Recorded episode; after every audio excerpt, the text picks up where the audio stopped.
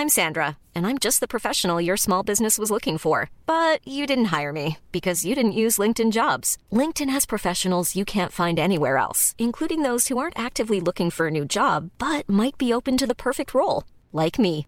In a given month, over 70% of LinkedIn users don't visit other leading job sites. So if you're not looking on LinkedIn, you'll miss out on great candidates like Sandra. Start hiring professionals like a professional. Post your free job on linkedin.com/people today. You don't always have to migrate from the Philippines just to find work. What do you do instead? Well, instead of migrating to the Middle East, you migrate to the metaverse. We all play games. Whether that's on a console, a laptop, with friends, or even in the real world. But think about this for a moment. What if those games suddenly became an essential part of your real life? I have a feeling na nagsimula nang mangyari yon, Sir Mon. Oo nga eh. we got a taste of it during the pandemic with endless Zoom calls and virtual hangouts. But anyway, I am Mon Isberto, Tech Tito or Tech Lolo, depending on your age and your inclination. In this podcast, we talk to business leaders and ask them, what games do they play? With me in this episode is casual gamer Mark Casilla. Hello, Mark here.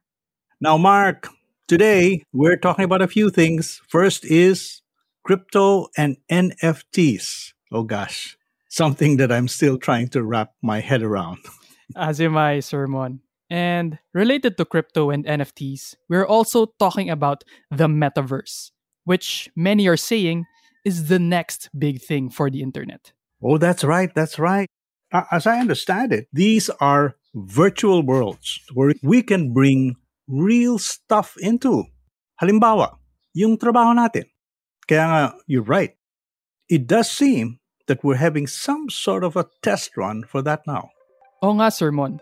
And that's why today, we're talking to someone who has been familiar with these things for a long time. This is episode 5 of Squad Leader. This podcast is brought to you by Smart. With Smart Prepaid, you can live what you love. And powered by Puma Podcast.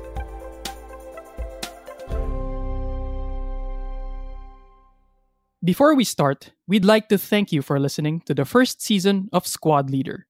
We've had a blast geeking out about gaming and technology and talking about business. If this is your first time hearing this podcast, please subscribe and share it with your friends.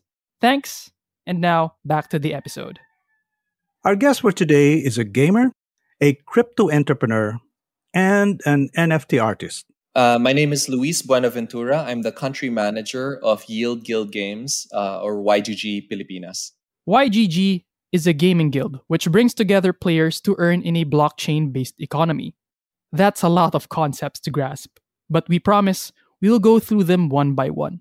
But first, Luis, where did your interest in gaming come from? So the very first game I ever played, I confess that I probably pirated this game because I couldn't actually afford to pay for the original copy of this.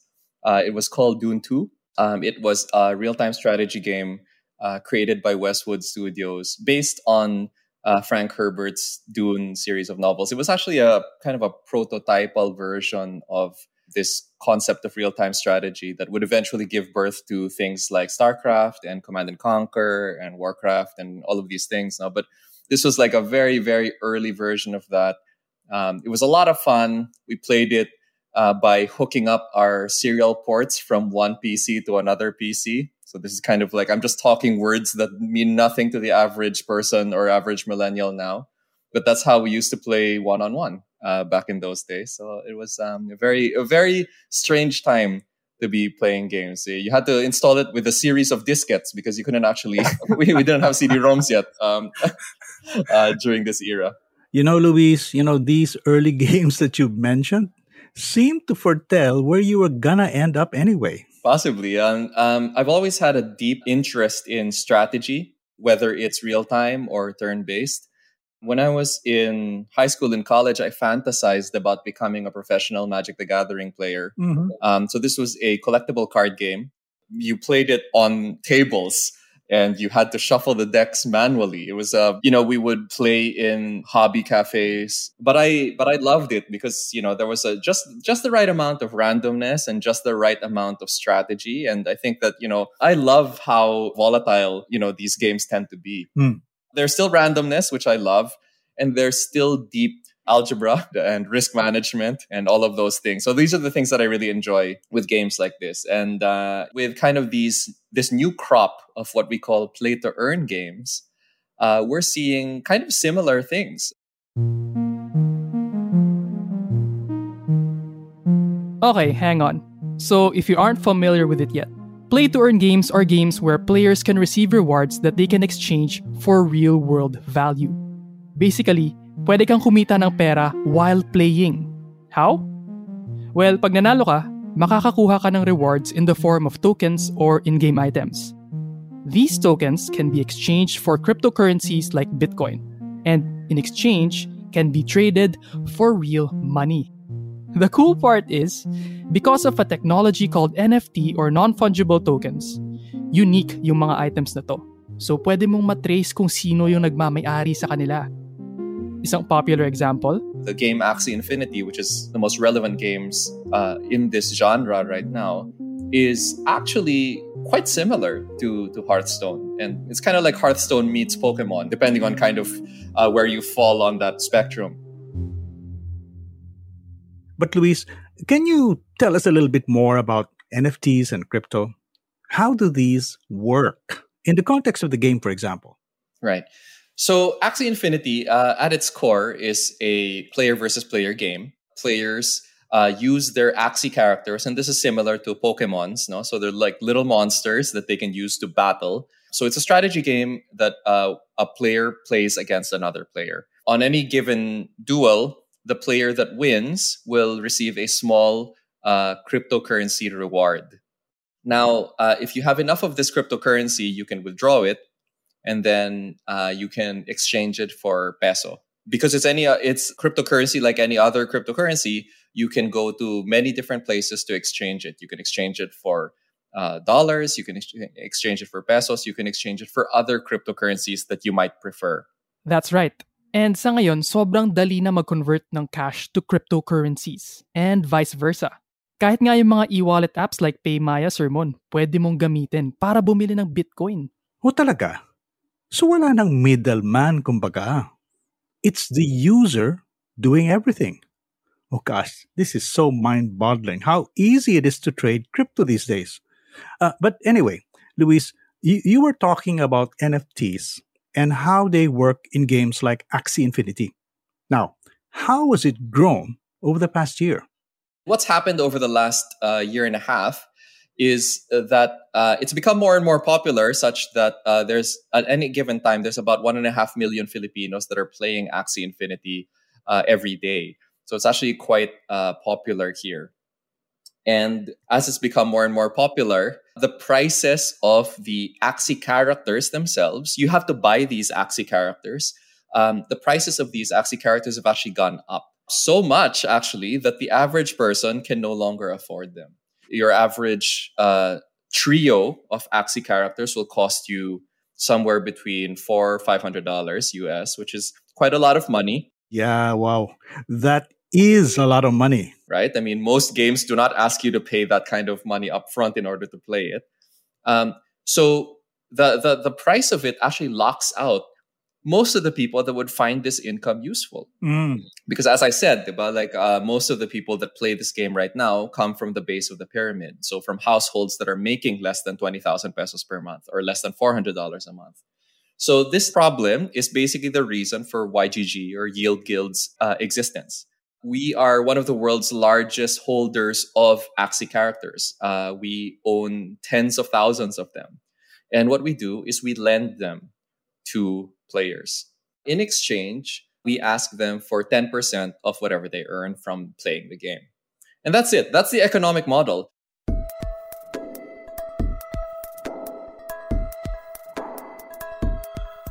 Oh, so it's a revenue split. Parang in a sense, pinaparentahan yung characters. parang karaoke lang pala, no? Rerentahan mo sa kung sinong meron, tapos pwede mo pang pagkakitaan. You know, it's it's really not as complicated as it sounds. So it's actually incredibly straightforward if you think about it. Uh, we are not that different from, say, you know, a taxi company that lends the use of its vehicles to drivers and the drivers can make money from it. The difference here is that the assets that Yield Guild lends to the players, firstly, they don't depreciate in the sense that there's no wear and tear, no, because they're completely digital. It's not like a taxi. In our case, it's a digital asset that never goes bad. The second thing is that because it is purely digital, that means that our footprint is anywhere that the internet can reach. So we don't have to have, uh, you know, like satellite offices in Davao or Cebu or Ilocos or any of those places. We just have players there. And as long as they have some kind of internet connection, we can give them the Axie characters that they need in order to play the game. And that's why our player base is so spread out. We're not limited by geography on any level.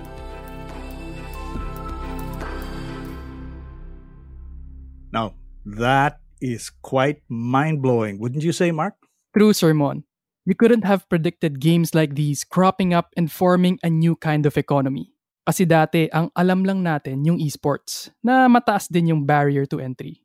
Ngayon naman, virtually anyone can participate in this economy. Yes. And imagine how helpful these games must have been for low income families here in the Philippines, especially during the pandemic. Well, you know, kung sa ibang bansa, wala lang yung mga 100 200 dollars. Pero dito, wow, ang laking halaga niyan.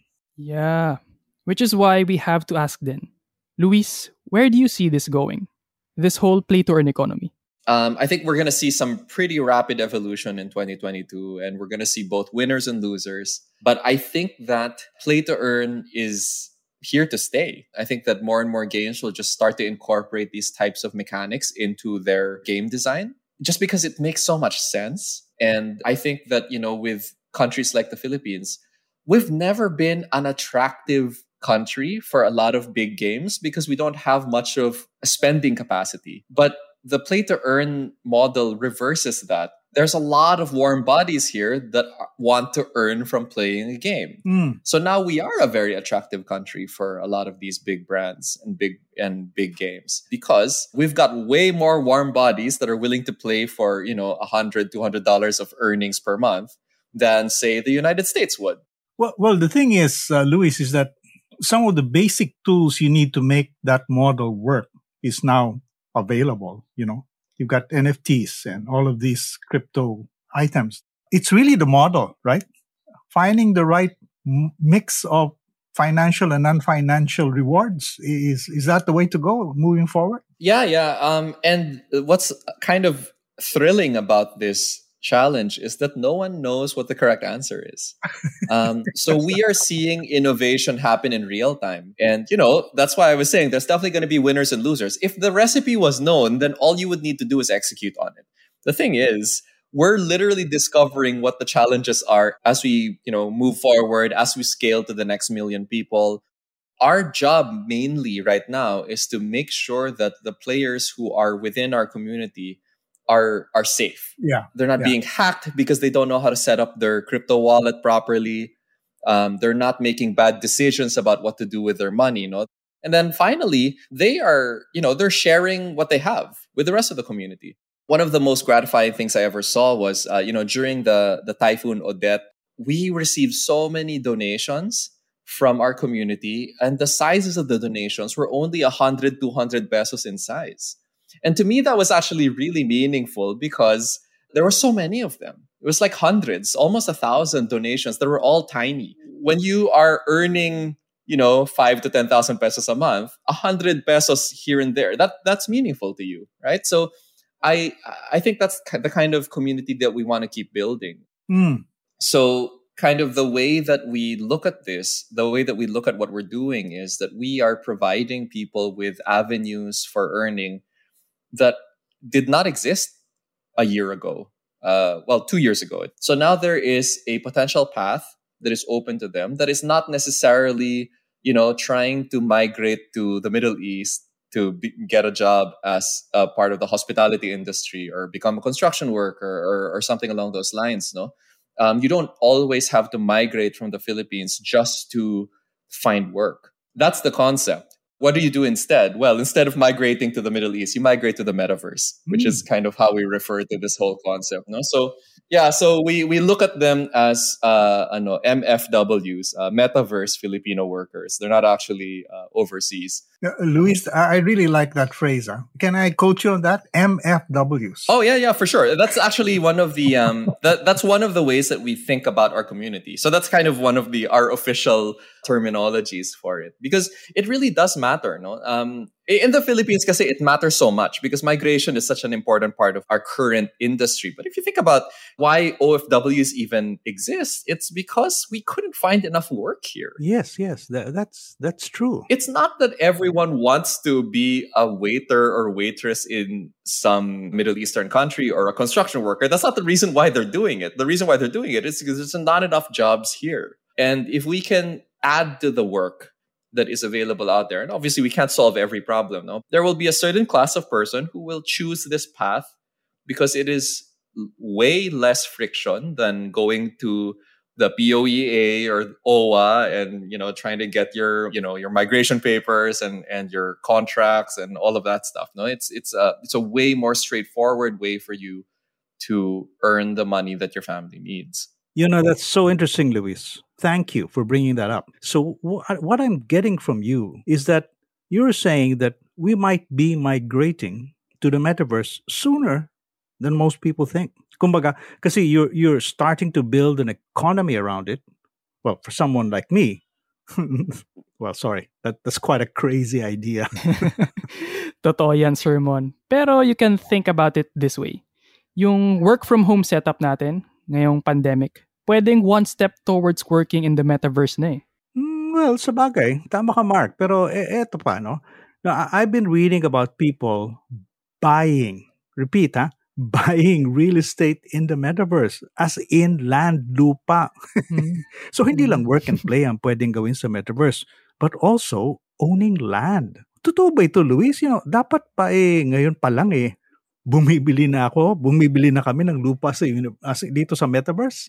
Yeah, so um so at the moment the land itself it has uh, very speculative value. So what that means is that you are um, you're kind of betting on a a, a much more robust uh, version of the metaverse where people can actually create things on top of the land that they are buying. So at the moment, I would say that um, it's not for everyone. I personally don't own any land in the metaverse, and it's mostly because I've already put my money into a lot of other cryptocurrency things. Okay, got that.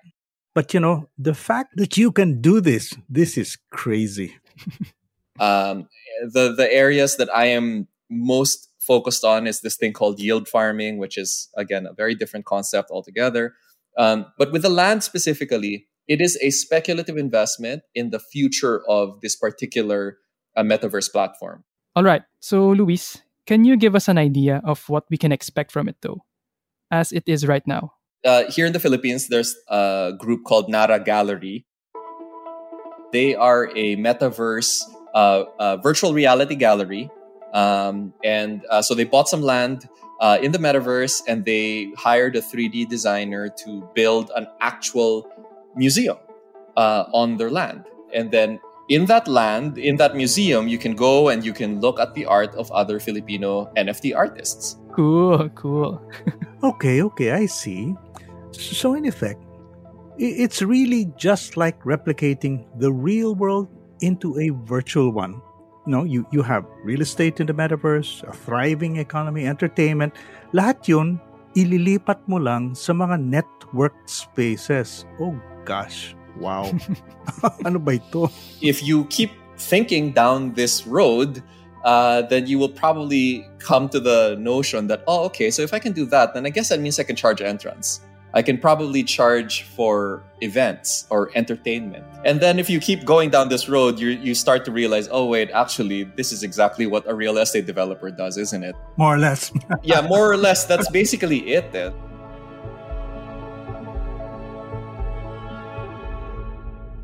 Now, I'll be the first person to say that we're not there yet. Um, there's a lot of speculative interest, but the technology isn't there yet.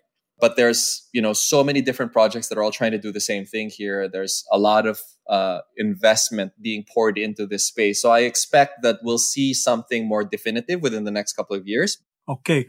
But you know speaking speaking of buying land and, and that sort of thing but where else do you see it you know making inroads? So where, where do you see that going luis i think that we've seen some of this stuff uh, from you know this game called Second Life in the early 2000s. No, so this is a long time ago now. Um, but you know most people don't remember this game because to be honest, it wasn't that great. It was just a 3D game where you could walk around this world and you know you had your avatar, you could dress it up, you had your house, you could put furniture in it.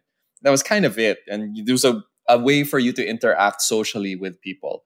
Now, Second Life it was interesting because it actually spawned a whole bunch of new professions because I actually ended up meeting a whole bunch of people whose jobs were that they would design clothes in Second Life. And then they would sell those clothes for, well, it was called Linden dollars, but like ultimately, I guess you could exchange it for real dollars or something like that. And now, NFT and blockchain technology are sort of enabling these things to thrive these concepts are a lot more refined now because we actually have cryptocurrencies and those for sure can be exchanged for real dollars. So so I think that you will probably have fashion designers. You will probably have people who will design your homes uh, in the craziest way possible because that's what you do in virtual reality. You know? So I think that you'll see this whole new class of profession that is just focusing on kind of these more slightly more outlandish concepts that are quasi fashion, quasi architecture, but they're all kind of VR. No, they're not actually uh, based in the real world. So you can build houses that are physically impossible to to actually create in in real life because I don't know physics would stop you from from actually making a house like that, but not in VR, right? You can do whatever you want in VR um, to a certain extent. So I think you'd see stuff like that. Um, so I, I, think that um, there's going to be a lot more, you know, kind of just people showing off or signaling kind of how cool they are in this new virtual reality world. Um, that's always been the case on the internet, you know. I mean, that's kind of the reason why people buy these incredibly expensive profile pic uh, NFTs. It's because they're trying to signal to the rest of the community how much money they have, how in it they are, how how cool they are. And I think that we'll see versions of that as well in VR in the metaverse. What about this angle, Luis? No, I mean, I was looking at some video recently, you know, and I noticed, for example, that art- architects now use v- VR uh, as a matter of course, you know. So without even thinking about it, oh, they're kind of wandering into the metaverse. Wouldn't that also open more doors for people to, you know, gradually wander into the metaverse? Uh, what do you think about that angle? Yeah, yeah. I, I, I, look. I mean, the metaverse doesn't need to feel like it's a completely different universe. Although I guess because of the name, it does make itself sound like it's a completely different universe. No, but the tools that we use are not that different. I mean, uh, the 3D programs that we use to design things within the metaverse are the same ones that we use to design furniture for the real world. So that's already kind of that's a no-brainer. Um, and I think that more and more uh, you will see people who find that they actually have relevant skill sets. Maybe they maybe they thought that they were going to be um, completely obsolesced by the metaverse, but in fact, it's like, oh, this is actually just like the real world, except with more pixels. You know, so I actually think that it'll be something along those lines. Uh, where um, you know we'll just discover that oh okay yeah actually it turns out i can do something in this world because it mimics real life. So yeah, I think that um, it'll be it'll be a really interesting time. Oh gosh, you know, the, the, this is just mind blowing. Eh, nako. Ano, makakabili ka na ngayon ng office building sa sa metaverse or what? A uh, a tech lolo gallery? oh, well, well anyway, Luis, okay. What is your advice for people who want to get into this world of crypto, you know, even the metaverse? Nasabi mo na nga ngayon na speculative pa lang yung metaverse. So, given that, what is your advice for them? Okay, so I've been working in the crypto world for eight years now. And throughout those eight years, my goal has always been to try to make cryptocurrencies accessible to the average Filipino. The biggest issue with cryptocurrencies is that they are not easy to get into, right? I mean, for many reasons, the but the biggest reason is the fact that their value changes so much. It's not going to attract the average person because the average person doesn't have the money to lose. So the very first thing I'll usually say is that you cannot learn this stuff by spectating. You have to put a little bit of money in. Uh, that's the only way that you will actually learn how this stuff works. So how much are you supposed to put in? That's the part where I always kind of say if you wanted to treat this like a kind of a passive investment, I would recommend um, setting aside a small amount of your monthly income to just buy in at the end of every month. Buy into either Bitcoin or Ethereum. One of the more kind of we they're not there's no such thing as a blue chip uh, crypto, but um, that's the closest that you'll really get. No, so generally speaking, if you buy either Bitcoin or Ethereum, you'll be in good shape regardless. Um, the second thing that I would recommend is um, if you want to get into the whole NFT thing, if you want to go like if you want to participate as a a gamer, for example, in the whole play to earn phenomenon, find your way into the Discord channels, find your way into the Facebook groups. Uh, you know, kind of look for the leaders within those spaces you have to remember that in the word cryptocurrency, the important part is the currency. So you do have to have some currency in it in order for you to fully grasp exactly what's happening and how it affects you on a personal level. But again, the amounts does not have to be large. You know, like um, you know, sometimes I say, you know, just start with a thousand pesos, start with five thousand pesos, whatever is comfortable for you. You need a little bit of what we call skin in the game, right? You need to commit something in order to to learn this stuff uh, more directly. Otherwise, you're always just going to be thinking about it vicariously, and it's not the same. All right. Okay. On that note, well, thank you so much for your time, Luis. I hope you had a good time with us in this conversation. Yeah, yeah, yeah. You're welcome. Uh, this is fun.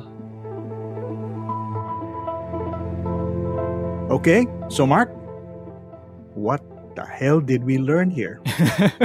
Nako, sermon, where do I even begin?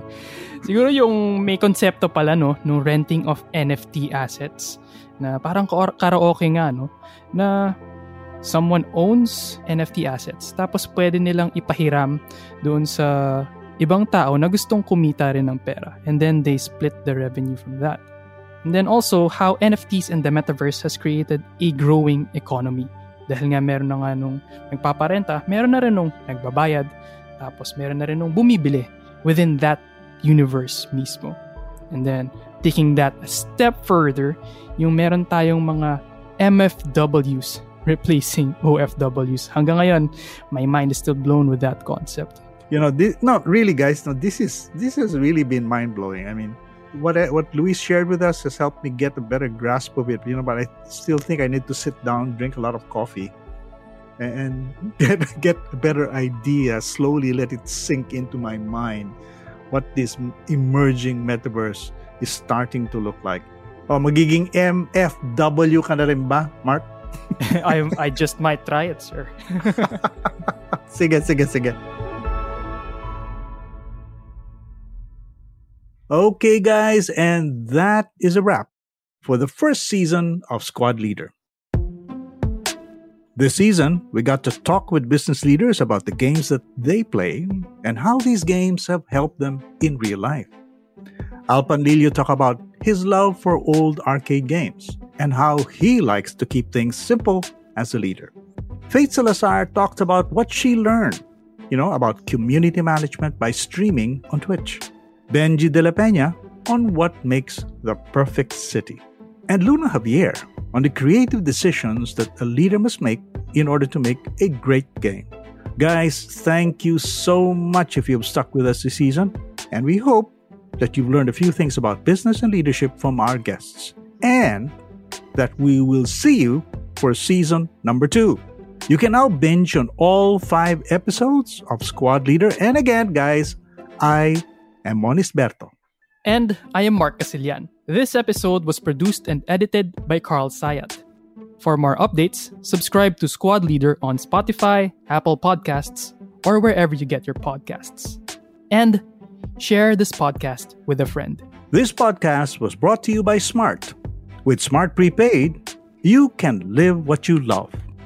And powered by Puma Podcast. Kung bitin pa kayo, we think you'd love our podcast about pop culture. That's Philippine Nerds. You can find it on your favorite podcast app.